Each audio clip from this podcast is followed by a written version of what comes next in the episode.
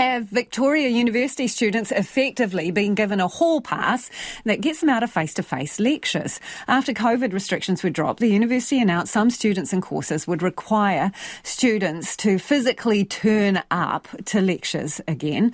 But the Victoria University of Wellington Students Association felt a blanket face to face policy would disadvantage a significant chunk of them, including those needing to work to fund their studies, people with mobility issues or family commitments.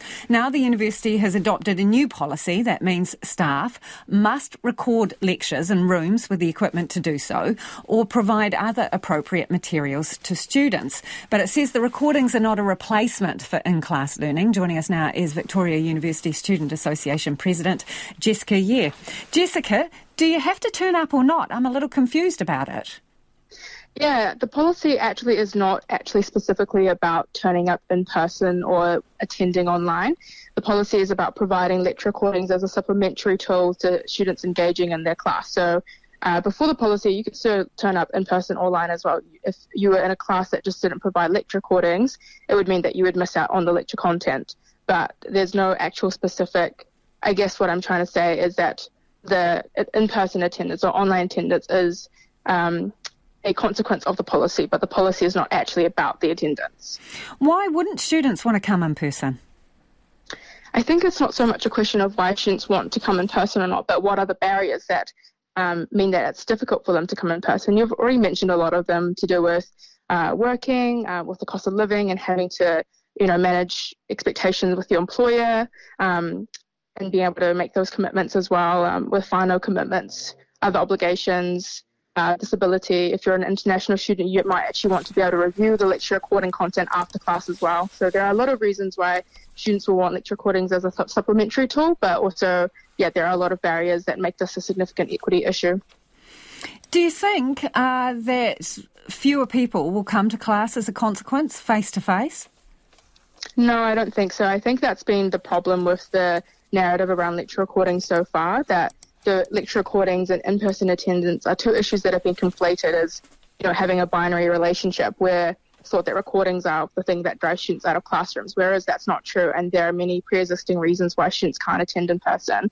Um, all those reasons I've just mentioned aren't dependent on provided lecture recording access or not. Those students are probably already not coming if they are facing those barriers. This is going to help them stay in studies and not drop out. Yeah, but how many how many students do you think are in that situation? I'm wondering, and will other students use it um, as an excuse not to turn up because they can just catch up later? Well, I think, for example, in Wellington, the cost of living crisis is so severe. Average rent is so high for students. You can't possibly live just on your student loan. That you have to be working, and it can't be expected that those work hours are all going to fall outside of class times when you might also be doing four uh, full-time courses in a trimester with different competing times and then you're not going to be able to perfectly balance that. So sometimes you might be able to attend in person, sometimes you might not be able to.